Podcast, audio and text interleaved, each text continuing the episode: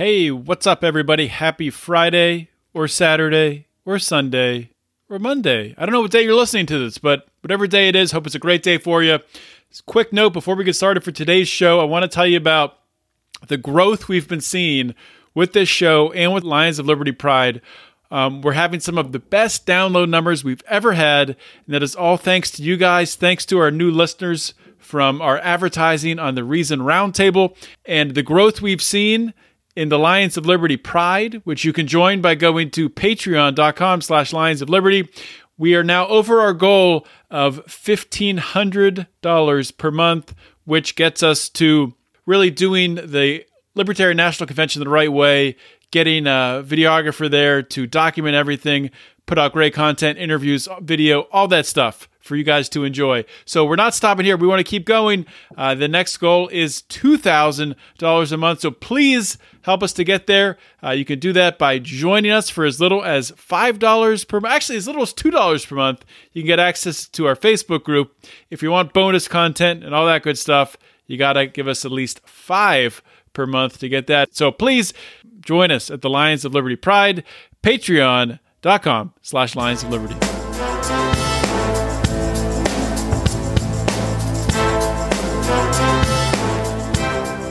Welcome to Felony Friday, a presentation of the Lions of Liberty podcast. Here is your host, John Odermatt. Felons, friends, and freedom lovers, welcome back to another edition of Felony Friday, a weekly show right here on the Lions of Liberty podcast. What is Felony Friday? Felony Friday is a show where every single week we're going to do a deep dive and we're going to examine and expose injustice in the broken criminal justice system.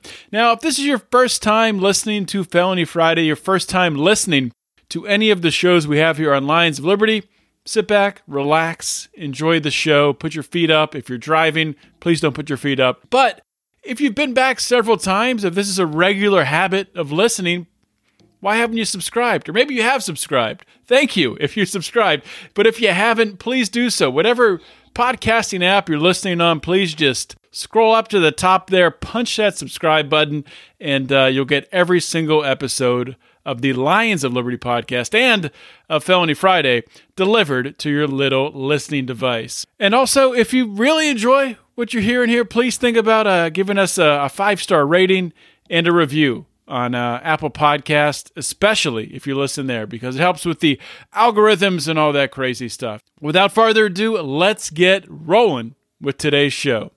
All right, so I am here with Kale Lammerts. He is one of our Nittany level uh, Pride, Lions of Liberty Pride members. And at that level, you get to uh, essentially produce a show. I don't remember the, the terminology that, that Mark used in the actual uh, wording on Patreon, but essentially, uh, Cale's been at the level, and uh, we rotate about one person a month that comes on either my show, Felony Friday, or Mark's show, or Brian's show, Electric Liberty Land, and gets to uh, talk about something they're passionate about. So, Kale, welcome to Felony Friday.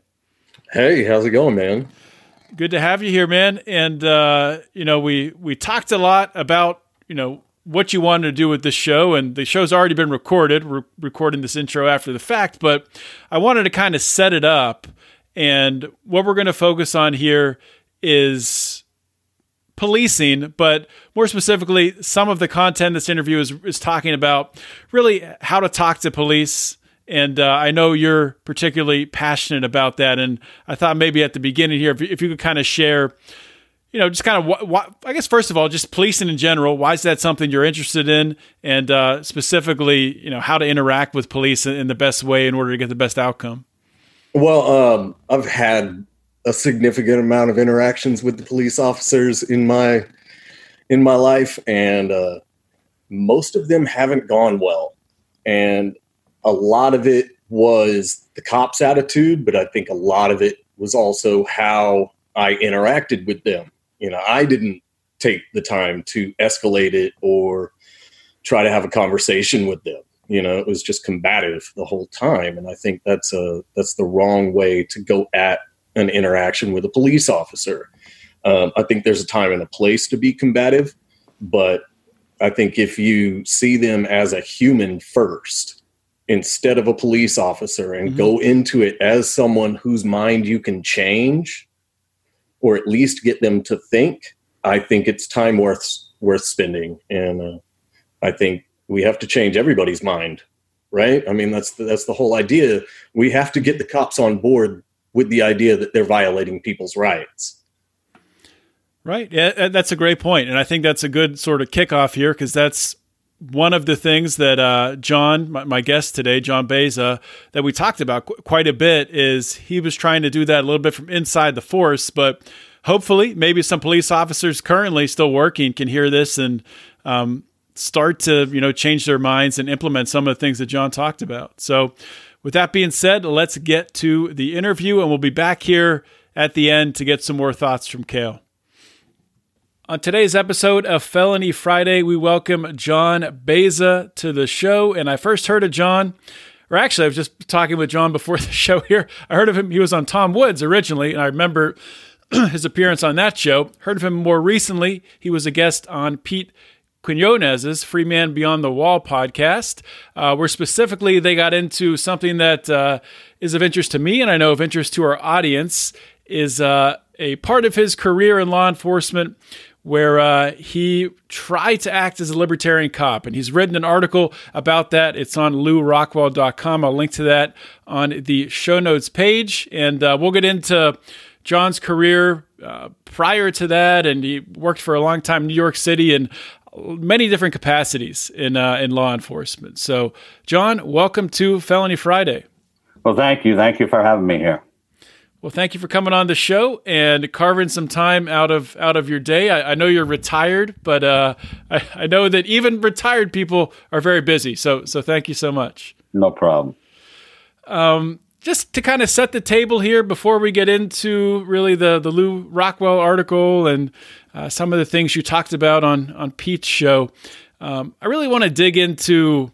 I'm always interested in you know why people choose certain careers you know what, what attracts them to do certain things. So starting sort of at the beginning here what first you know motivated you to to go into law enforcement?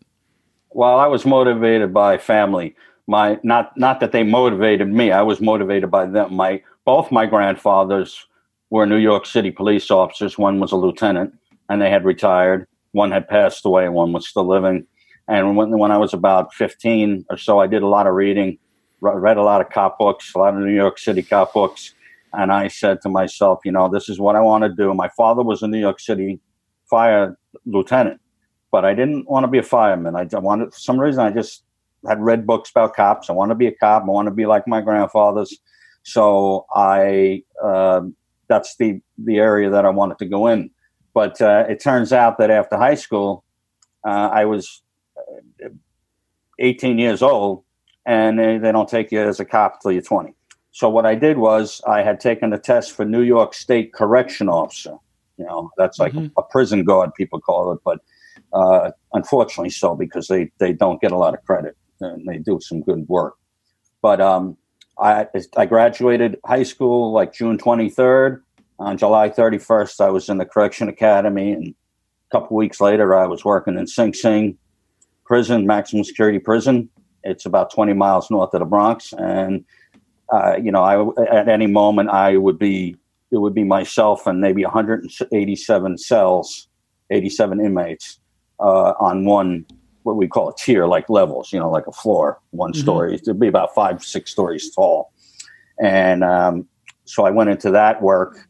And I have to tell you that I was scared to death every minute of every moment that I was in there. Uh, you know, I was a, a, young kid doing that. Um, I'm, I'm, curious. Uh, what was your? Because I've heard from other people in corrections that you're sort of just kind of thrown to the wolves. Was there? Do you feel like you were adequately prepared? Were you trained, or what was that like? No, we were thrown to the wolves. Uh, I just happened to have a couple of good correction officers that had some time around me. Most of them went on to be cops, uh, but you know, try to do something else. But I I was proud of my time as a correction officer because I I think we did some good work. I didn't see any uh, instances of brutality in front of me. I'm not saying there weren't, mm-hmm. but with my group, we were, it was really tight, and it was uh, it was a really really difficult job. It was just as difficult as a police job. So I you know I hear some police officers they kind of talk down about correction officers. I would never do that. I've been one, so I know it's a very difficult job. Uh, so, but I took it, and guess I'll be honest with you, the two and a half years that I spent there, the pension time counted up front for the police department. So, in other words, I didn't have to do 20 years with the police department. I only had to do, you know, whatever, 17 and a half okay. years. So, spent some time, I spent some time there, two, two and a half years. And then uh, my number came up. I went on to the police department, and immediately I was assigned to the uh, 32nd precinct in Harlem, which per capita at the time was the most dangerous precinct probably in the country.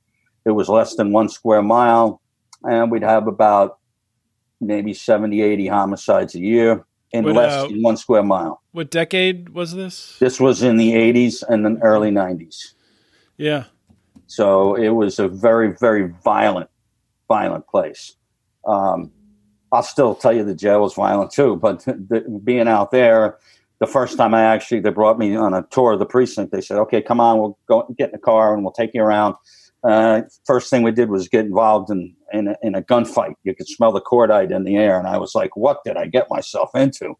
I mean, I had no, I was like, what? I was still young, you know, I'm like, Yeah. I'm 20 years old. I'm like, oh my gosh, you know. So, um, you know, I worked. I worked in Harlem, a very, very different, the three-two precinct. We called it the Tomb of Gloom, Mhm. and it, it it was the Tomb of Gloom. It was very scary every day. Um, and then uh, after a while, I decided that I wanted to get out, do something else. I met somebody who was in narcotics, who was an undercover, undercover, real undercover, meaning taking away your ID. Uh, they scratch you off the, you know, the magazine list, the police department magazine that they give out. You don't get that. You don't. You only get your paycheck, really. Mhm. Uh, and a guy was talking to me about it, and I said, you know what? That at that point, I was not libertarian at all. I was Mhm. inculcated, and I said that sounds cool. And plus, you get your detective shield in 18 months if you do that. That's faster than normal because it's a dangerous. It's the most dangerous job in the police department, undercover. So, inculcated me. You know, I I took it and I did it, and I I can't believe it, but I actually did very well at it. I mean, people will look at me and say, "Come on." I'll tell you what, I made hundreds and hundreds of buys, uh, you know, acting as a, criminal, or Mhm. I, I don't consider criminals anymore. There's, you know, people have to excuse me here because I'm telling the story, but I, Right, right. right. But, but when I go back on it now, I'm, I'm not, I'm ashamed of what I did. But at the time, I was good at it, and I did it for three years uh, until my last, the last buy I made. I had a gun put to my head. Uh, I was making a sixteen thousand dollar buy of heroin, and uh, I didn't have my own gun on me because anytime you go into an apartment with somebody who is a drug dealer, they're going to pat you down. So I don't. I know my gun works. You know, we had we had guns that were not official police guns. I had like a Walther PPK. You know, but I knew my gun worked. So I I never took my gun inside to an inside place because they pat you down. So when I went up there, this guy he didn't even I didn't we didn't even get into an apartment. He turned around and said, This is the end of the line for you. He used an expletive and he put the gun right up to my head and I knew it was a real gun. I could feel it, I could see it. And uh, while that struggle was happening, I knew that he couldn't shoot me, you know, facing me. I knew he, he kept asking me to turn around, telling me, turn around, turn around.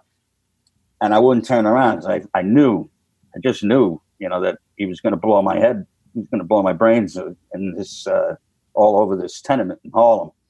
So I uh, we had a little struggle. He ran down the stairs. I chased after him. Before I could even get to him, he hopped in a car. Somebody was waiting for him, and he took off. Anyway, long story short, they did catch him.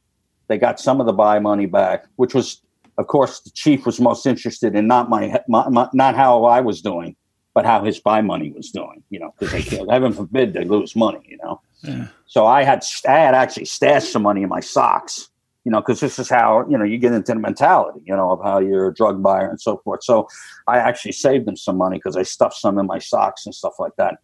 But I gave most of the money, not my money. I, I didn't, you know, I didn't want to be killed right then and there over it. But uh, right. anyway, that that turned me though. That incident. As soon as that was over, instantly, I did not want to make another buy.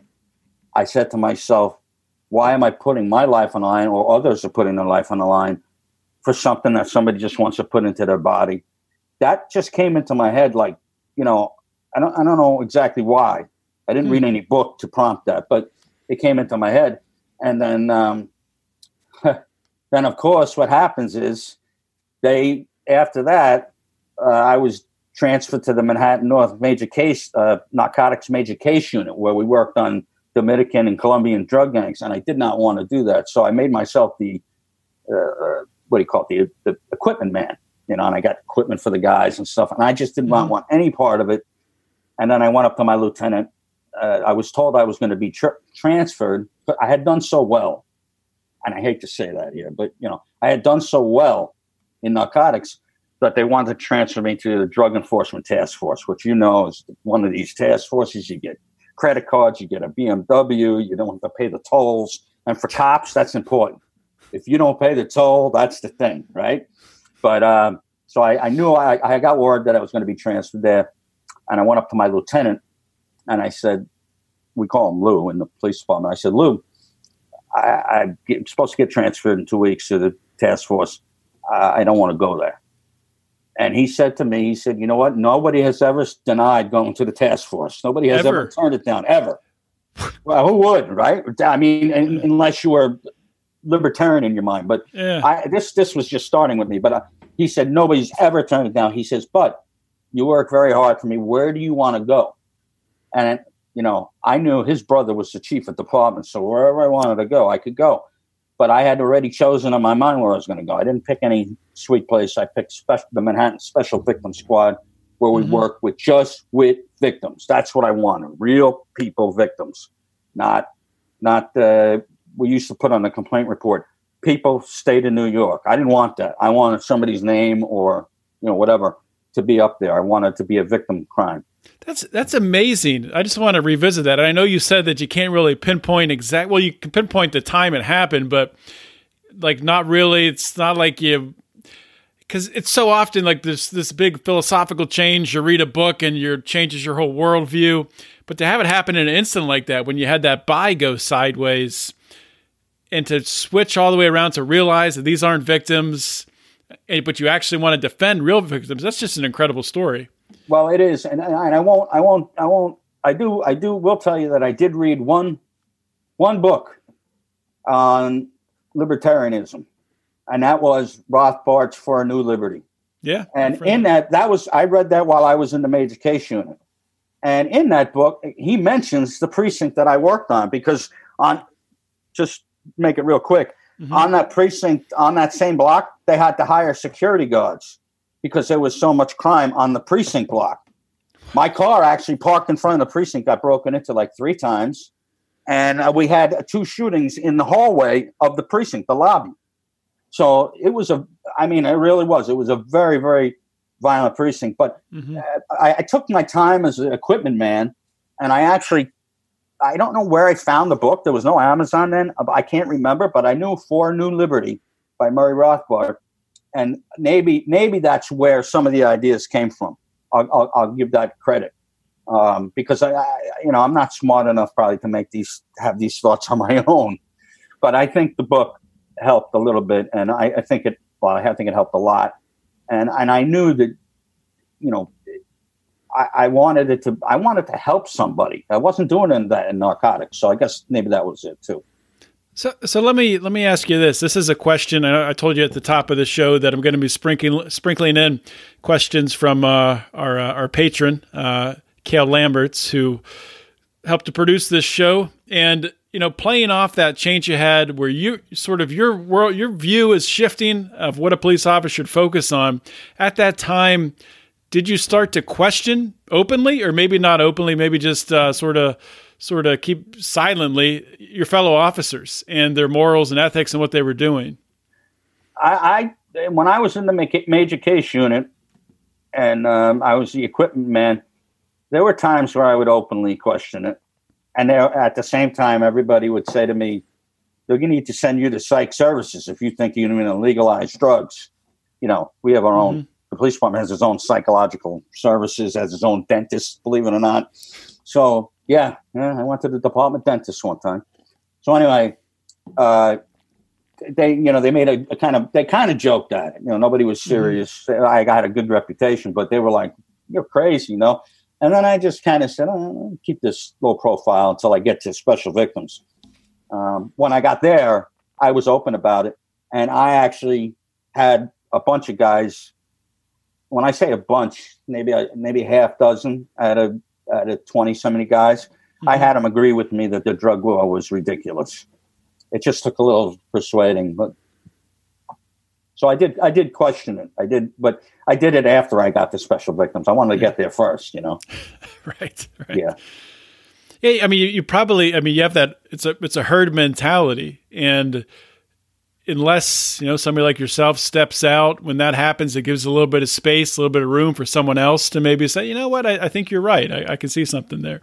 So, and maybe that's what we need more of in uh in policing. I don't know. I mean, is that is that something where do you think that and i know we're going to talk about later you moved to florida and sort of more more more practicing uh, libertarian policing but um, do you think that a way a mechanism to change policing really has to happen from inside the police force yeah it has to Go, it has to happen from the top to the bottom from the bottom to the top because if you if every every every police department and every sheriff's office in this country deals with task force and like drug task force and stuff like mm-hmm. that. So, and it means money for them. It's a money making thing. So somehow, some way, we have to get away from that. Now, I am not com- sitting here telling you I'm an expert on that, but it has to come from within the department because if the department supports a body count, basically go out there and arrest 50 guys for selling crack or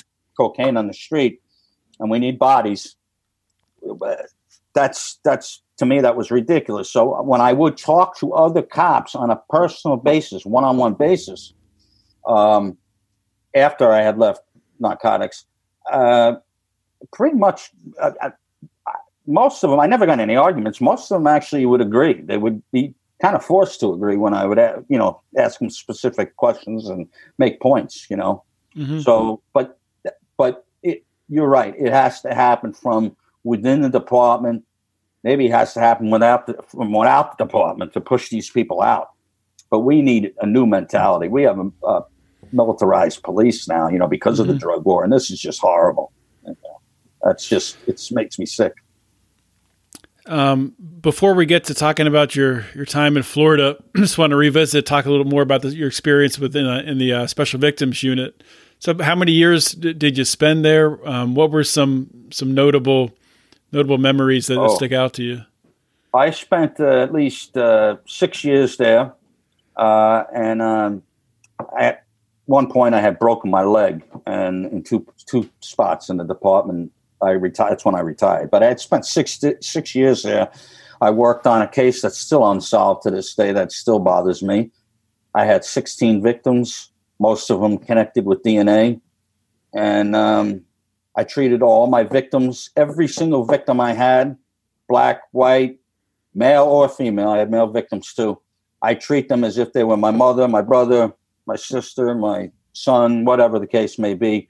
And I found that that my I found a partner who felt the same way, and I found that that was the way to really um, to really solve these cases. Now, obviously, the one with the 16 rapes I didn't solve.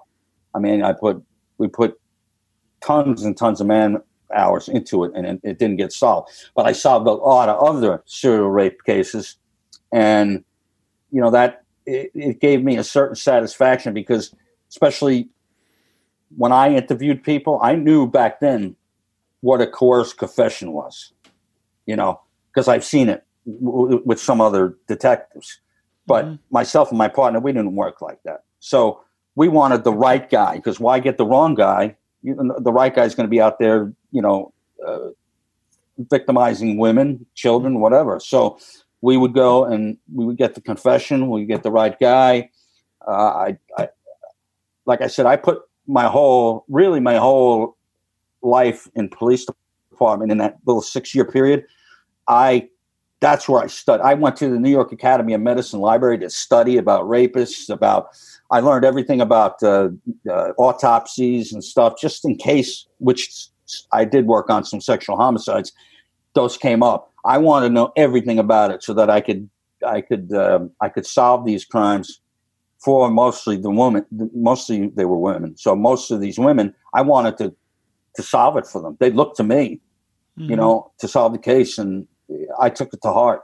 You know, I took it to heart. I worked five, six hundred hours overtime, and I uh, that's what really broke up my family. You know, I thought I said to myself, "Well, I'm I'm a good guy. I'm not cheating on my wife. Like fifty percent of cops cheat on their wives. Well, I wasn't cheating on my wife, but I really was with the police department. It was my mistress. I was working so hard with these cases, mm-hmm. and uh, it kind of broke up my family. But uh, that's that's the but that's the that's what you need and you You could balance it better than I did. I, I just did a poor job of balancing it. That's what you need in your heart is to know that you're going to work for the victim, that they're paying you your salary, mm-hmm. and I don't care if it's a poor woman from Harlem or a rich woman from the Upper East Side. They're going to get the same duty of care from me uh, that you know that I could. Uh, the, the, most I could give them. And my partner was the same way. Did you have? Uh, I mean, because you know you, you hear that uh, you know a lot of funding is police funding is directed to fighting the war on drugs. Did you have you know the funding you needed, the resources you needed to really perform your job, or do you feel like you were constrained there?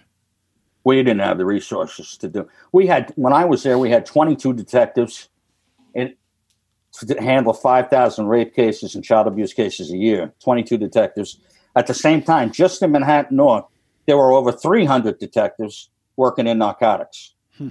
Well, I had a, a, you know a caseload where you know here's a, a woman raped with a, a, broken bottle. There's a child burned with a, you know a, iron uh, or whatever. These brutal cases.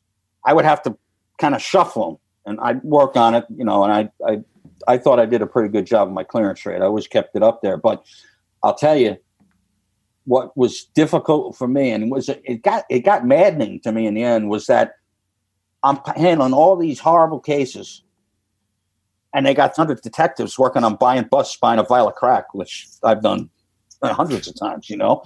And I thought to myself, this is absolutely ridiculous. And they didn't give us the resources. Um, it was, I was there until a time where when I worked up in Harlem, if I had a rape in Harlem, nobody cared. Nobody cared. But there came a time where a new police commissioner came in, and I was actually surprised that all of a sudden I got what I needed.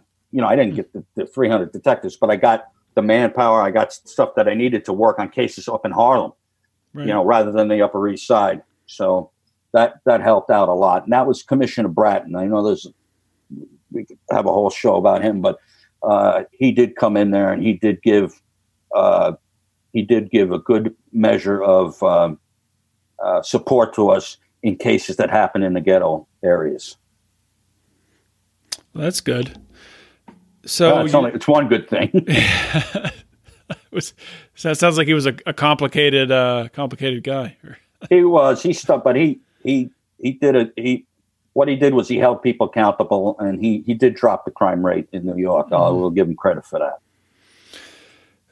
So after your time with Special Victims, you said you you got injured and you retired, and then you went to Florida, or yeah. how much time? Uh, a couple of years, and I I decided I need to get some money. I had to pay some child support mm-hmm. and uh, stuff like that. So I went to Florida, and um, applied for a job with the sheriff's office, and uh, they took me. No, my leg was broken and all. They took me. So oh, you, you can work.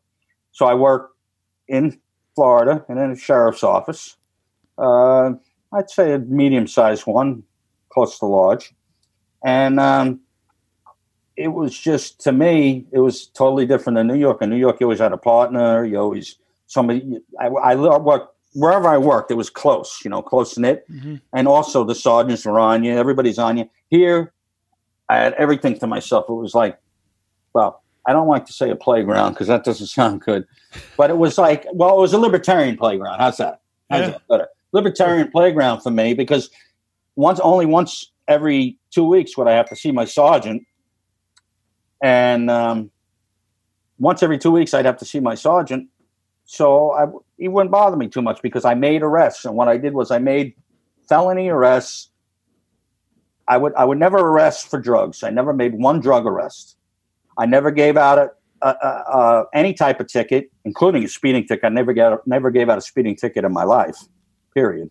That's in- amazing. In Harlem, they don't you know they don't give you the training to go and chase people down with. You've got too much else going. You got men with guns and things. So we never I never got trained with that, and I never wanted to. So I didn't. Uh, so I didn't give out any tickets at all.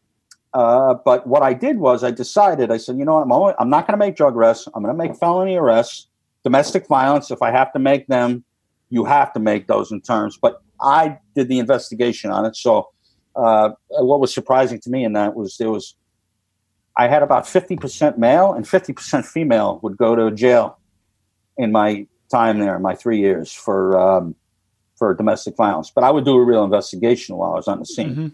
you know, so I'd work on that. And I use my detective skills, but I wouldn't bother anybody. I didn't let anybody know that, like, I'm from New York. I, did, I just kept my mouth shut, made my arrests. And then what I, what I found what's happening is the sheriff's office, their warrant squad worked 9 a.m. to 5 p.m. Monday to Friday. Now, you're not catching anybody 9 a.m. to 5 p.m. Monday to Friday. You just don't do it. So they weren't getting too many warrants. So I had I found out how to use the computer quick, and I uh, would look up warrants and people who were wanted for no no drugs, but felony, burglary, robbery, rape, murder, whatever the case may be, had to be a felony and it had to be a victim crime. No victimless crimes at all. And I would write the list down before I went to work, and then you're busy. You know, you- you're busy in Florida in a different way than New York. You're not going to gun runs all the time. You're going to somebody's sprinklers going on somebody's lawn and they don't like it, or you know, you got these little issues you go on. I guess it depends on what part of Florida you're in because you hear some some crazy stories come out Oh. of Florida. We we had we had some shootings, and I've been on. Yeah. I, I had an, I arrested somebody for attempted murder, so there was stuff that was going on. But the, it by two o'clock in the morning, everything was silent. Not like in New York City where the radio kept going. Right. So I said, "Well, you know what? What am I going to do? I'm getting paid, so let me go out. I'll. I have my list of these guys. I knock on their door. Inevitably, inevitably, they were home. I tell them, "Listen, I got to put you under arrest. You got to see the judge." And half the time they're half asleep. They're like, okay, mom, put the hand behind the back. I never ever had one struggle or a problem getting the guy arrested on a warrant like that. I don't care how bad the crime was that they did or whatever. I never had a problem. And I remember one time I think I took three or four in. One time I the whole back of my in New York we didn't have our own police cars. We had cars with graffiti on them and everything else. But down here you get a nice police car, you know, for yourself. So I kept mine all nice, you know, but I had three guys. I'd put three guys in the back seat, handcuffed. And then I'd have another guy to arrest. I'd have to have another car take them in, take them to the booking area, you know, and uh, and get them booked. But that's what I would do. I would do the. So my arrest rate turned out to be the second highest in the district that I was working. The highest. So what what did your Oh. boss think about that? What I mean, did you, were you getting a lot of notoriety from? Uh, no, the, the the the boss had told me. He said, "Listen, um, you know, people from the major crime section are talking about you because you're doing their work for them." Like I took I, one day on my day off, I went down. It was two, 20 minutes away. I took a picture of a guy who was a rape suspect, and they were able to use it in the thing. So they they had talked about me, but it was very quiet, and nobody talked to me about it. My sergeant was actually pretty good. That was good, and he knew that I read I read the other thing is I was always on top of the law, just like in New York, always reading the law, the updates to the law, so that I knew that I was obviously within the law. I had probable cause. I knew what all that was about. Uh, how to do a show up, a lineup, a photo array. Mhm. You know, I did a photo array one time, which is a six pack of photos. You know, and they do it on a computer when I was there. They did it on a computer, and I was doing it, and I had another cop come over to me. He said, "What is that?" I said, "What do you mean? What is that? It's a photo array." The guy goes, I never saw anything like that before. I said, You never did a photo array before? So these guys, you know what I'm saying? It was a different mindset. But I just, Yeah. hey, boom. So I was doing the best I could. I would have people, sometimes people would have drugs on them. If they did, I say, listen, throw them down in, in a ditch or somewhere that, they, they would go away. Because, you know, you have to also remember that I got to be on the lookout because I might have, you know, other cops looking at me. That's the other thing. But Mhm. most of these people, they throw down whatever drugs they had. And I said, come out of the car. And I, I have all my, I'd have the, the wanted posters, plus anything that I wanted, like anything that I had, a case, because I had some open cases. And I would deal with them. My sergeant let me deal with my killing cases. So I would deal with them.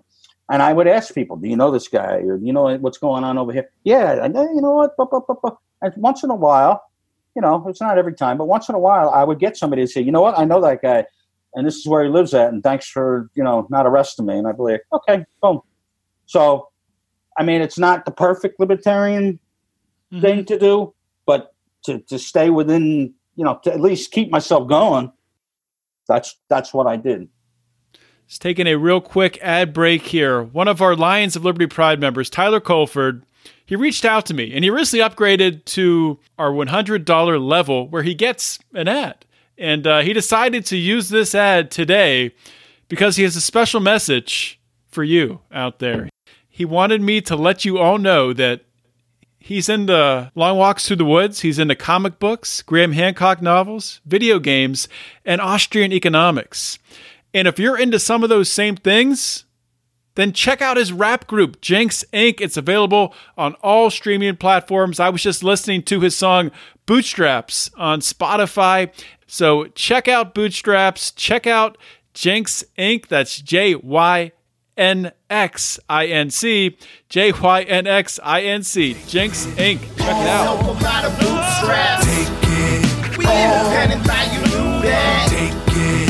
Help by the bootstraps. We independent, now you knew that. No government kickbacks, stolen sacks, just a mattress stuffed with a few stacks. Yeah, that's uh, that's a good point. I mean, yeah, a lot of libertarians might push back and say, "Well, you're, you're throwing their drugs away," or whatever. But I mean, what else can you do? Otherwise, you're going to end up getting fired. Um, That, and I wouldn't be out there as a libertarian cop. So I had to, you know, people have to understand there were certain things that, you know, I, I, I, of course, I wouldn't do any unlawful order, and I definitely would not make a drug arrest. I would even, I would deny it if they suspended me. I would be suspended. I always decided that, but that never happened.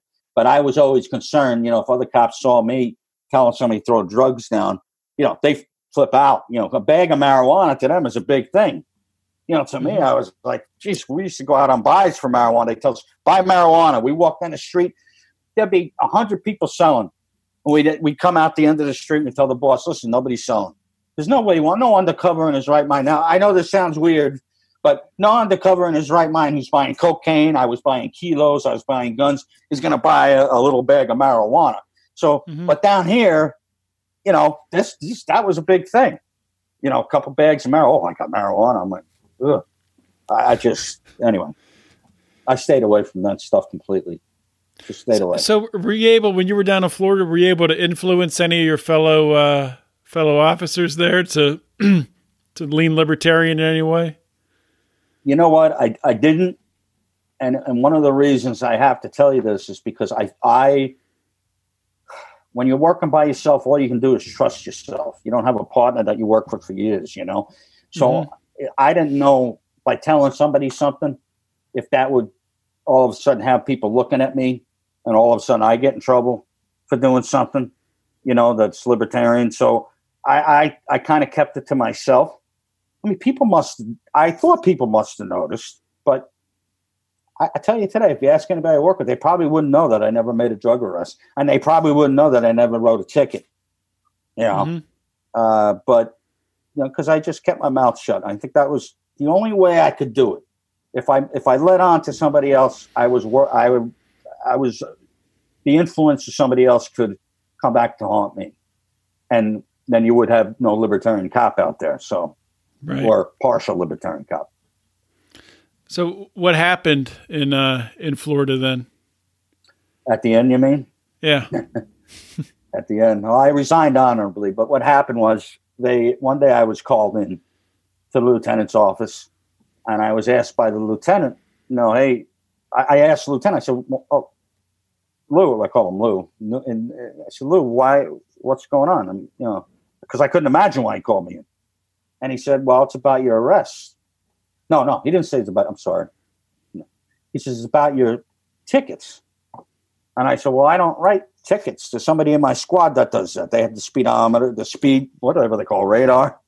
you know, I don't even know what it's called, right? So they, they, they he would use that.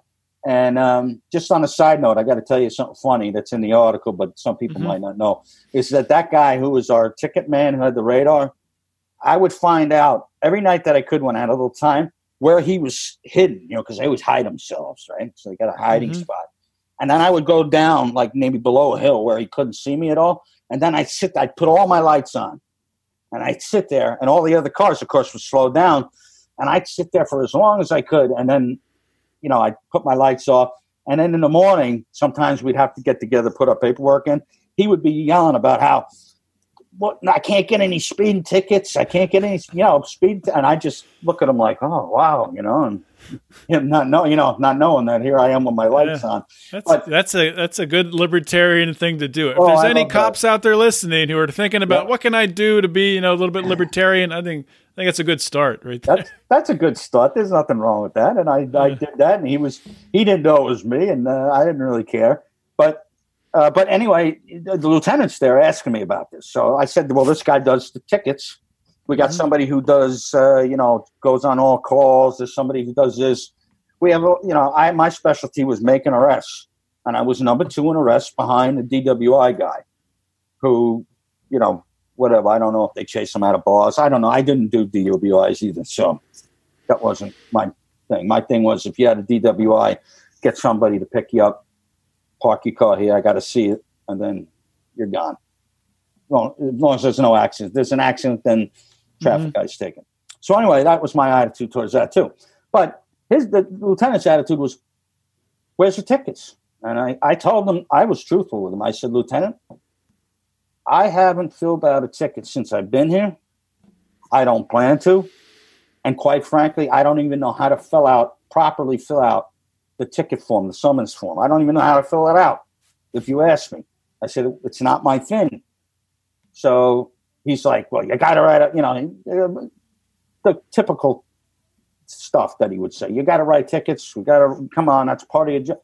Said, well, I make arrests, you know, felony arrests. I'm making arrests. Sometimes I'm bringing in shotguns, with, you know, robberies. I was bringing, I remember bringing in shotguns and stuff, and people are looking at me, but I'm just like, whatever, no problem. But that didn't count. Uh, who cares about the violent felonies on other people? We want tickets. So they switched my tour to, I was working 6 p.m. to 6 a.m. Now they switched it to a day shift, 6 a.m. to 6 p.m., you know? Mhm. Which I didn't want because it's not there's not a lot of activity going on then. And they assigned a sergeant to like look after me, and I'm like, is this what I get for what you know? That's what I was thinking. So I didn't I didn't act like I knew what to do. So I just after a while I just it took a couple months and I just resigned honorably and I said you know turn my stuff in and thank you you know thank you for working here. It Mhm. was, it was nice working with you kind of thing. And I resigned honorably, but I couldn't do it anymore. I just couldn't. And I, I could have probably waited it out, maybe gone to become a detective. But down in Florida, you know, no offense, well, there's no Florida cops listening to this. I hope there are, but uh, I don't know. But I'm going to tell. I'll, I'll be honest with you. It, it's it was different in Florida. I mean, guys just didn't.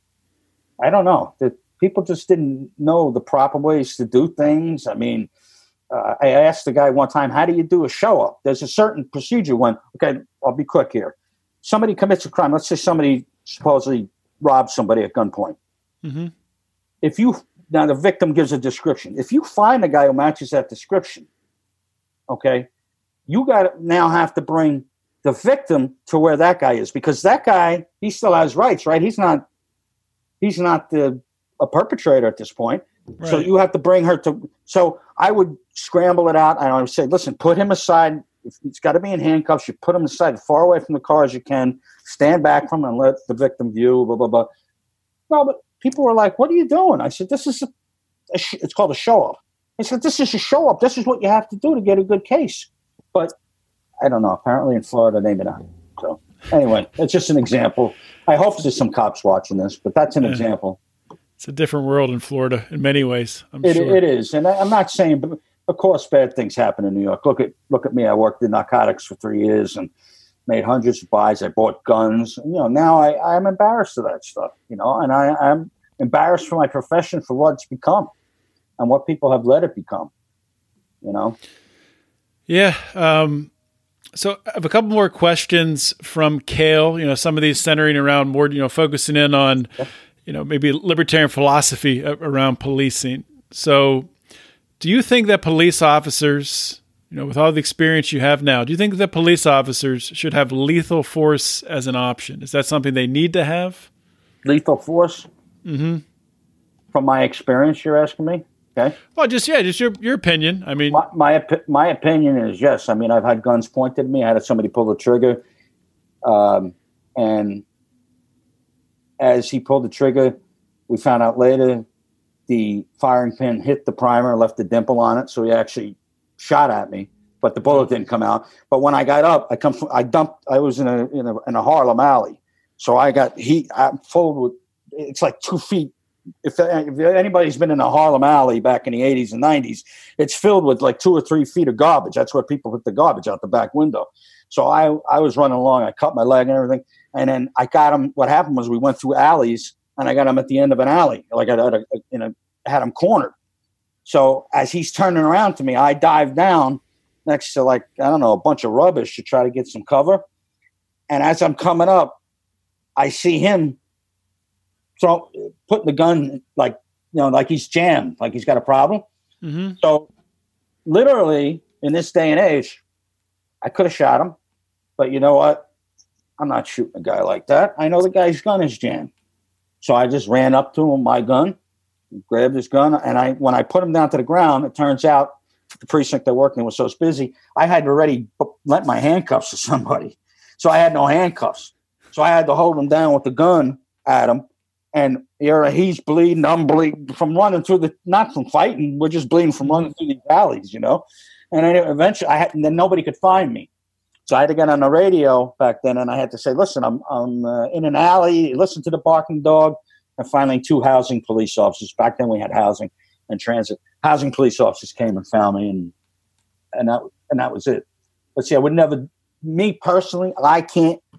uh, But if he did shoot at me, Mhm. I would want to have a gun so that I could shoot back, so that I could defend myself. right. So, yeah, uh, on a libertarian end, I would say yes. I, I do believe police officers should have that option. But man, even as an expert now, I see that they use it and they use it in all the wrong ways. Almost most of the cases I, or all the cases I reviewed, are bad shootings. Yeah, and I think along those same lines, I mean, when you were talking about in Florida, when you were going out and finding people, violent criminals, going to their houses, you know, at 12 a.m., 2 a.m., you were just showing up and, arresting them. Where in a lot of the a lot of those cases, you know, there's going to be a SWAT team that's called in to, you know, cause this whole thing, and they're throwing in, uh, you know, uh, flashbang grenades and burning you know, children and stuff like that. Um, so yeah, I mean, I think. Uh, what, what do you think about that? I mean, I know that the trend is going, seeming like it's an unstoppable train in this you know militarized position, but how do we change that? Because it just makes like I, I work in risk mitigation um, for a living, and it just makes logical sense to me that you would in order to reduce your risk, in order to make things run more smoothly, uh, to keep your officers safe, to keep the people you're trying to arrest safe, to to make it the least uh, probable environment for uh, for violence to occur, that you wouldn't want to bring in this surprising attack and climb through people's windows. And um, so, No, h- no, how do we I- get out of that? uh, tra- through it has to, again it has to start uh, up above has to want to do it you know the police commissioners on down or the sheriffs on down but also the training in the academy that's the thing when i was in the academy uh, let me let me just just say briefly one of the guys i work with he was a, a, a genuine hero great great cop he stopped the car one time and the guy in the car turned around and shot his partner in the belt buckle and went through to into his stomach with a 25. Do you know how he got the gun back? Did he shoot the guy? No, he went over and he wrestled the gun away. This is what we when we were back again. I'm not. I'm just saying. I know I worked in a specific precinct and everything, but this is what we thought was brave. You grabbed a gun from the guy. You didn't have to mm-hmm. shoot him, and guys didn't look down on you for that. Now they want to come in with the SWAT team to to do, or or it would have been it would have been a it would have been a, a, a bad situation because you know what all cops on that scene would have probably shot that guy that shot the cop but not the guys i work with because mm-hmm. they were trained differently now they train them it looks like it, what seems to me even in narcotics when we did warrants we had a sergeant he had one of these booming things you know like a, a ram mm-hmm. and a couple police officers with windbreakers on we didn't have we, we we didn't have swat teams do it now you know how how often it has proliferated. The, the, the, the SWAT raids have proliferated tremendously until now they do it for anything. They do it for uh, somebody showed me the other day. Uh, what was it? Basil, like you know, that you to use to cook with. I guess uh, whatever. Some mm-hmm. they they seized that from somebody thinking it was a drug. Oh yeah, you know, and they used the SWAT team to do it.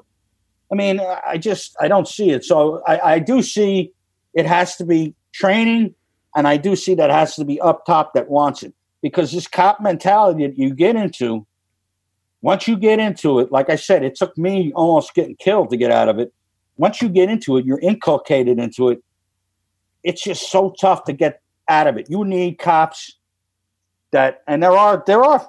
I, my partner I work with now, my business partner, he's a retired detective he's a libertarian, but he's only started being a libertarian when he worked with me, with Ron Paul, mm-hmm. on the mm-hmm. Ron Paul campaign. But he's fully changed now. You know, doesn't change the fact that of what he did when he was on the job. But anyway, I do think we could.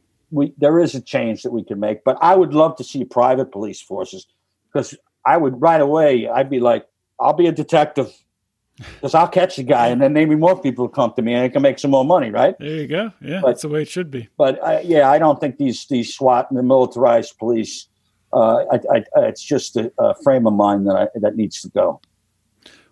Um, last question here: what what advice would you give to civilians on interacting with police in order to, I guess, do a couple things in order to, you know, keep themselves safe? uh, but also not to you know end up in a situation where you're you know maybe putting yourself more at risk of uh, of of getting arrested. So say you get pulled over, um, you know what's the best way to sort of interact with a police officer and and diffuse the situation, but not give up your rights. Well, here's what I would do if I were stopped because I question it a lot of times. I I don't quite have the traffic uh, speeding that I what in my younger years had maybe. So I don't get stopped much, but I'm a retired cop. But you know what? If I ever get stopped, I will keep my hands on the wheel and I will not take them off until the police officer sees that I have nothing in my hands. I, mean, you know, of course, sometimes they, they always see something, but mm-hmm. I keep my hands there because I'm scared to death if I go by a cop. And now I've gotten, it's gotten so bad for, with me is that I don't even like when a cop car's next to me you know, if a sheriff car comes in, I don't go, hey, bro, or anything. I'm like, got to get away from this guy. So here's how I would say it. If you want your safety, you have to know how much you're going to, how much you're to uh, put up with, with the police mm-hmm. officer and how much you're going to, once there's a thing what we call contempt of cop. You've probably heard of it before. Contempt of cop. Mm-hmm. That means anything you say that the cop doesn't like, anything now all of a sudden that rises his level. He, he gets anger. And what we see in these police shootings often, and I, I review them now, is anger is the reason for many of these shootings of unarmed people. Mm-hmm. It's anger. So what happens is somebody, you know, starts getting into it with a cop. You know, man, I, I, I don't want to say this. I, I, I personally would you know, I would challenge the cop to some degree, but I think there's a point where I know where, okay, this is going to go bad, real bad for me. Do I want to live or do I want to die? you know, that type Mhm. of thing. But what's scary is I can't give you a good answer. That's what's scary because I don't know what these cops see as danger anymore. I've seen, I've just looked at a case recently where two cops, two Keystone cops, and I won't say where they were from, but they tried to chase somebody and they just got so mad because a real cop, uh, another cop from another agency who was a real cop was behind him, had him on video. They felt, I knew they could feel anger and humiliation. Mhm. So what they did is they got out. They tried to stop him after a couple of times, and they just got out and shot him. Boom, boom, boom, boom, boom, boom. Jesus. Unarmed, unarmed, assassination. So, like I said, if I give people my my best bet is to say, if you want to live, you know, I hate to say, I hate to say this. It's horrible to say, do as they say, you know, because that's like us giving in. But Mhm. there are very there's very good videos out there. Duane, uh, a guy named um, uh, Duane. It's a book called the the Right to Keep Silent, Okay. and uh, there's another there's another book out there, or there's a video out there that he does the same one. I I can't. I'm not going to run to my shelf now. I have it. I'm sorry. Okay, I'll, I'll, I'll look it up and uh, Yeah, put it, try to put it in the show notes page. Your Right to Remain Silent or something like that. It was a pretty good bestseller. I read that. I thought it was pretty good. That's some good stuff for people to take a look at. And this guy was an attorney, so that even helps even more, you know, Okay. uh, than a retired cop telling you what to do, you know. But I'll tell you, Yeah. I'm scared too. Let people know out there, I am scared too, and I don't like I don't like to be anywhere near cops.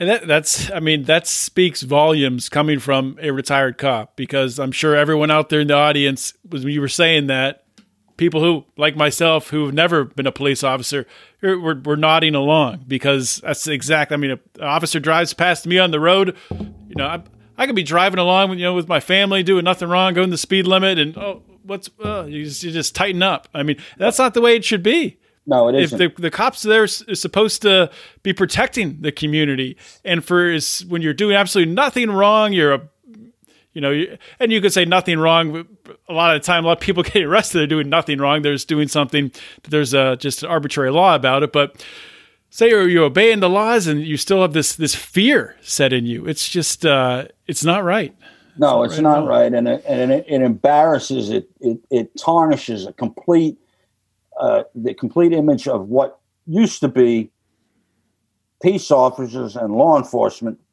And I'm not saying that it was there was never brutality. Of course, there was, uh, but it, they really every, cop always says, you know, hey, that's it's a different age, but this is real. I've talked to a bunch of cops, you know, that I know, and this is a different age. This is an age of you got to watch whatever you do, wherever you are, you could get shot by the police. Mhm. And it's getting to the point now where I'm, I'm I'm reviewing cases, and I'm reviewing cases where cops are not getting disciplined for killing unarmed people. They are still keeping their jobs and getting promoted, even after a civil judgment against them. So, I mean, that's a, a sick feeling that I have when I go in to tell the truth. I don't testify against the cop. I go in to tell the truth. Hey, this is how, uh, you know, guy explains how it, he accidentally shot his gun off. Well, that doesn't explain how you shot the guy in the back from a downward angle, you know, of 30 degrees. How do you explain that? Well, he doesn't, he can't explain it, you know. So, uh, just, it's kind of sorrowful for me. I mean, I had my, I carried my grandfather's police shield, the same number, the same shield that he had in New York. You know, it's kind of a ritual. It's kind of a big thing in New York. Uh, but maybe I should have drifted off and become a fireman like my father. And uh, my uncle, by the way, who's a retired battalion chief in the fire department, he started out as a cop. And I guess he knew when the getting was good, he Mhm. got out real quick. Well, you know, I, I think uh, I think the way you've gone about your career, you've set a really good example. Um, you know, I know that there are some police officers who listen to this show, and maybe some more will find it um, specifically because because I had you on. So, you know, it's it start it starts with uh, setting an example, and then uh, other people stepping up and doing the same thing. So I think uh, you've gone about things the right way. Uh. I just want to give you a minute if there's anything you want to plug. I don't know if you, if you have any more writings you've done you want to point people towards or I haven't. I haven't written anything lately, But if people, if there are anybody out there concerned, because this gets around, and, and I know your podcast gets around all over the place, because I've heard about it all over the place. um, I do. I'm plugging. I'll plug my website, but just because of what I do, I'm an expert witness in police right. policy and procedures, shootings, police misconduct. It's nypdtruth.com. And we're in an audience now. I have to say, truth has nothing to do with 9 11, okay? It's just NYPD Truth. We picked it out because we, we believe in the truth. NYPDtruth.com. If anybody needs any services, take a look at it to see what we're all about. But that's it. That's it. And I, I just hope that one day a fine profession can be brought back to what it once was or what it should have always been. All right, John. Well, thank you for coming on the show. Thank you for having me. I appreciate it. I hope you guys enjoyed that interview today with John Baeza. Um, really, you know, a knowledgeable guy and very easy to talk to for a former police officer, uh, probably because he's a libertarian. But uh, I, I, really did enjoy getting to uh, spend some time with him. And uh, like I said, I'm back here with Kale. Kale has listened to the interview. Um, what, what, what were your thoughts on it? Um, I, I think he's good. I think uh, from my research recently, he's got a monopoly on the on the libertarian cop thing. Um, so so he's kind of been making the circuits, and uh, and other cops I've talked to are people that even know cops. They they don't know anybody that behaves like that in their mm-hmm. duties. You know that can say they didn't you know give anybody tickets or didn't even know how to write a ticket right. i think that's i think that's one of the best parts is he says he he i don't even know how to even if i wanted to i don't know how and i think that's the best answer you could give to your commanding officer is hey man i don't even know how to do that mm-hmm. um, so I, I think he's had a really good experience and i hope he's he's able to to reach other police officers. I mean, that's that's the idea is is to get them to think and that they don't have to just follow the orders. You know. Yeah, he's he's one of the uh the only one that I know about, you know, liber- former libertarian or former I should say libertarians who are former police officers. He's one of the only ones who really became a libertarian and you know, kept serving on the force while he was a libertarian, implementing some of that stuff. I've had Rayford Davis on the show before, but Rayford really, he was injured on the force, and he's really done a lot of his activism afterwards. He didn't really do any uh, libertarian activism while he was while he was serving. At least, not that I remember. Um, Rayford's a listener, so if I'm wrong, reach out to me, Rayford. Right. But uh, yeah, so just to just to dig into you know some of the things that uh, I know you, that you are specifically passionate about because you've had experiences in some of these circumstances. What did you think about the you know the answers he was giving for how to specifically deal with if you get pulled over by a police officer? Um, yeah, the fact that he said he's scared should be a sign. Uh, I mean, and and I tell people to I, I basically tell people the same thing if you get pulled over put your hands on the steering wheel and do not move them until you are instructed to do so that is the best way to get out alive mm-hmm. um, and i was actually told by a, an ex-cop friend of mine that if you put your hands on your steering wheel roll your window all the way down and don't move until they ask you for something they know you know a cop uh. So there's ways to signal to them that you're not going to be combative, that, you know, you kind of have a backdoor entry to, you know, to the to the club. Um, and ever since I've been doing that, I've had fairly good interactions with cops mm-hmm. right from the get go. They view me completely different as they had before. Um, so I I think it's the the main thing is to stay calm which is maybe tough to do for some libertarians who are naturally rebellious and nonconformists, and you know you want to stand up for your rights, but at the end of the day, you want to live. Um, I mean, that's that's number one for me when I get pulled over. And like you, when when John said that, that he is scared, even when just a cop drives past him, he gets that same fear that I get and you know I can't even imagine you know the I, am I'm, I'm a white guy and I get that fear. I mean, there's the, the, right. the emotions that uh, you know African Americans and uh, you know other people of color experience. It's it's crazy, absolutely out of control. Yeah, I mean, I've I've had very bad interactions with the cops. I mean, I've been arrested for failure to show ID when the cop was holding my driver's license. Um, so how how does that happen? Um, he when he initially came in, I was at a bar with a group of friends, and he just walked in the door and walked straight up to me for some reason. At the time, I was like 22 or 23, and I looked really young. Um, so maybe he just picked me out because I looked like I was 14. Mm-hmm. But he came directly up to me and started asking. He said, "What's your name?" And I said, "Kale." And then when we went to the bar to get my ID, it said Robert Kale Lammert's on it, and they said I gave the wrong name. They said you gave the wrong name, but then he looked at the ID and he still right. wrote you. Right, ridiculous. Right, yeah. Um, what was that? Just like was that a fine, or what happened with that? Uh, I ended up getting arrested, and the cop that authorized the arrest, so the sergeant that was that was on scene but another officer actually did the arresting. But the sergeant that authorized it ended up getting a demotion and a $5,000 a year pay cut because of it. Well, that's some justice. A little I mean, bit, really? yeah, yeah, yeah. It ended really? up blacklisting me in that town, and I had to move. But well, that's nice. after that, they raided my apartment without a warrant and arrested me, and I was constantly getting pulled over. And uh, and it just got to the point to where I just I was basically being harassed all the time. And I mean, I got a speeding ticket while I was sitting on my couch eating a sandwich. Um, so they just what knocked and, on, and I took and I took that one to court and lost. So how what happened there?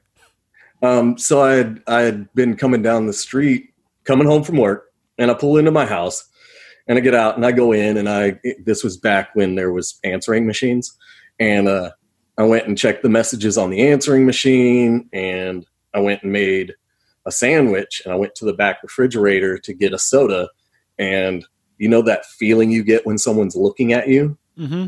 I, I had a feeling that somebody was looking at me, and I turned around, and a cop was standing in my garage, and I just opened the door. I was like, "Can I, can I help you?" And he goes, "Can you, can you come outside for a second? I said, "Yeah, sure, not a problem." And I walked out there, and he started asking me for my license and registration to which i said no man i'm not i'm not giving you that. You're on my property illegally. I haven't done anything you know and it eventually got to where he called a sergeant over and the guy said look man you're either going to have to sign this ticket for speeding or we're going to have to take you to jail. So i reluctantly signed it because I didn't know all my rights at the time. I was young. I was in my early 20s, I believe. And uh and so I signed it and I took it to court.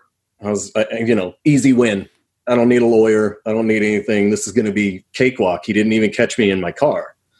And I told the judge the whole story and it was ruled uh, a legal ticket and I had to pay the fine plus court costs. so what did the I'm assuming the police officer was there and also testified? Yeah, yeah. yeah. If so they don't what show did, up, what did he say? Like, what was his story? What did he say happened? Uh, he said that he saw me speeding coming down the street um, and didn't tag me with his radar, but could tell I was speeding and could tell it was me because I brought it up. I said, dude, how do you know it was even me in the car? And he said he could see me. And there's no way from where he said he was sitting which was like 200 yards away, mm-hmm. that he could have been able to see my face in any wow. identifiable way. Oh man, yeah, you have you've had some crazy experiences with police officers. I, I definitely have. I definitely have, and those are just you know some of the bigger ones. But anything else from either the interview or just on policing in general that you'll you'd like to speak to before I let you go? Sure. Um, I actually, I actually did come across another libertarian cop today on mm-hmm. Facebook, um, and I had one guy that was telling him that he needed to quit the force, and I, I said, "No, man, stay in there. If you're telling the truth, and this is the way you're policing, and you're not, you're going after people, you know, victim crimes, not victimless crimes. Stay in the force. Spread it around to your uh, fellow officers that this is what they're doing is immoral and this is how they should be policing. This is the proper way to be quote unquote mm-hmm. policing. Um, and uh, and he was pretty receptive on that. So, and he's he's like in the transition of becoming kind of a libertarian anarchist type guy um, from the conversation that I had. So, but what I would tell people is, uh, if if you're not prepared for a, co- a, conversation with a cop, don't do it. Just try to get out of there alive. Mm-hmm. Um, but if you're if you're willing to do it, get a good conversation down. Find a way, you know, practice it or whatever, and uh, ask what I tell people to lead off with is ask the police officer if, if you can have a conversation with them. You know, you want to you want to enter it all with respect. Ask them if they're willing to have a conversation with you about freedom. And if they say yes, say, "Do you have rights that I don't have?" And then, depending on their answer, guide the conversation. I actually had the, the chance recently to have those conversations with a few officers, and I got them to think. And I should have been, by any other measure, arrested at the time, and I got away with warnings. So, so not so we don't have to go down every every uh, right. you know path on that question, but so say a cop come back comes back and says, "Yes, I have rights you don't have." Where, where do you go from there? Um, well, I had a cop that said, um, "I've been granted the authority by the state of Texas," and I said, "Okay." Well, does the state of Texas own my rights? And, uh, you know, I saw him start thinking, and I said, Do you believe this is a free country? And he said, Yes. And I said, Then what are we doing here? I haven't done anything violent. There's, there's nothing I'm doing. I'm just traveling. And I see, I see no purpose in us even interacting. Um, and it, to which his response was something along the lines of, you know, I pulled people over and found out they had warrants or whatever. And I said, look, just because there's bad people in the world doesn't mean that I get less rights. Mm-hmm. Um, and we have to just make them think about what they do for a living and what rights are. I mean, you have to you have to have that conversation. What do you think rights are, and who do you think has them? Um, but I definitely don't encourage people to try to force this conversation if you're not ready for it because it yeah, could go it could go bad. You catch a cop on a bad day, it might not matter what you say, or, or just the wrong type of police officer. You know, those meatheads that were bullied in high school that you know are just they're the hammer looking for the nail. Mm-hmm. Um, you know, and it's hard to tell which ones those are. So I just try to interact with them with a level of respect you know, just seeing them as a human first that hopefully took the job to do good and mm-hmm. somewhere lost their way or lost their moral compass or whatever. And we just got to get them back on path. Right. I mean, because in a free society, in a libertarian society, we would still have a voluntary police force or a you know voluntarily funded police force. There's still going to be cops.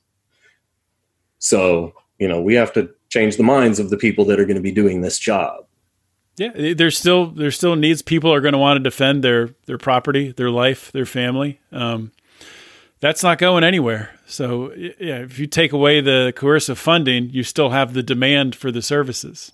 Right, right. And I, you know, I've told people, you know, as long as it's voluntarily funded, people can form whatever authoritarian structure they want, mm-hmm. as long as the people that are inside of that authoritarian structure consent to it. Yeah. That's my problem with government or with anything. It all comes down to consent. Yeah, that that's more. I think libertarians often, not to get off on a tangent, but get confused between the difference between government, which I think I sort of categorize that as always being coercive, and governance, which governance can be a you know a consensual agreement between neighbors. Everyone uses the, the HOA example, but it's a it's an example that's that happens. Yeah, yeah. I had that conversation with somebody recently. I said, in an anarchist world, would you prevent people from forming an HOA because it's a type of government? Mm-hmm. Um, and they wouldn't admit that it was a type of government. And I said, well, you're just getting lost on the meaning of words. Yeah, it's. Yeah, if you get into semantics like that, then what's if people are going to get hung up on that, you can't even have a conversation. But. Right. I mean, which I mean, that's where you have to I like the way that um, Steven Crowder does that. He'll he'll get common ground with okay, let's agree on a definition of this word, and then take our conversation from there. Because if you're operating from different definitions of words, there's no way to be able to come together on on the result of something. Absolutely. All right, Kale. Well, before I do let you go, you did launch a new podcast, right? So I want to have you plug that, let people know where they can uh, listen to it and all that stuff. I did. Uh, right now, it's uh, it's kind of in purgatory uh, for logistical reasons. I'm trying to figure out some tech stuff, but I am going to be recording one tonight. It's called Conversations About Freedom, and you, right now you can only find it on Anchor, Spotify, uh, Pocket Casts, and I think I just got a notification for Google Podcasts. Mm. So listen to it, download it, rate it. Find me on Facebook at Moral Bob. Um, I'm on Twitter under the same name, uh, even though I don't go on Twitter, but I am there. Uh, that's about it. Sounds good, man. Thank you for uh, coming on the show and helping to uh, put this show together. Hey, thanks for having me and for everything you guys do, man. Yeah, and thank you for your support for in the Lions of Liberty Pride. Hell and, yeah, uh, our man. listeners out there can join and be just like Kale and produce a show and come on and talk about it. Um, you can do that by going to patreon.com slash lions of liberty. So, all right. Thank you, Kale. We'll see you. Thanks. Thank you for listening to today's show. Another great episode of Felony Friday. As you know, Felony Friday is one of three shows we have here on the Lions of Liberty podcast. Of course, we kick off every single week with our Monday show hosted by Marc Clair. It's our longest running program, our flagship program, where Mark interviews leaders in the Liberty movement. Every Wednesday, we have Electric Liberty Land hosted by Brian McWilliams. It's your weekly shot of culture, comedy, liberty, swearing, and just just good fun. Check that out. You can get all three shows by subscribing for the great price of zero dollars per month. You get everything that we have here. So please check everything out, and uh, if you like it all, please think about consider supporting what we're doing here at Lions of Liberty. A great way to do that is by joining the Lions of Liberty Pride. You can do that by going to patreon.com slash lions of liberty. Another great way of doing that is by uh, following, liking, sharing our stuff on Facebook, Instagram, or Twitter. You can find us on Facebook at facebook.com slash lions of liberty. On Instagram and Twitter, we are at Lions of Liberty. And the discussion forum where all the greatest and brightest minds go to to talk about politics, liberty, everything that's happening in the world today, current events, the Lions of Liberty Forum on Facebook, which you can find by typing Lions of Liberty Forum in the search bar at the top of Facebook, clicking search, comes up, say you want to join it, answer a question, bam, you're in, and the rest is just going to be a great journey for you. So check that out. That's all I have for today. This is John Odermatt signing off. Always remember to keep your head up and the fires of liberty burning.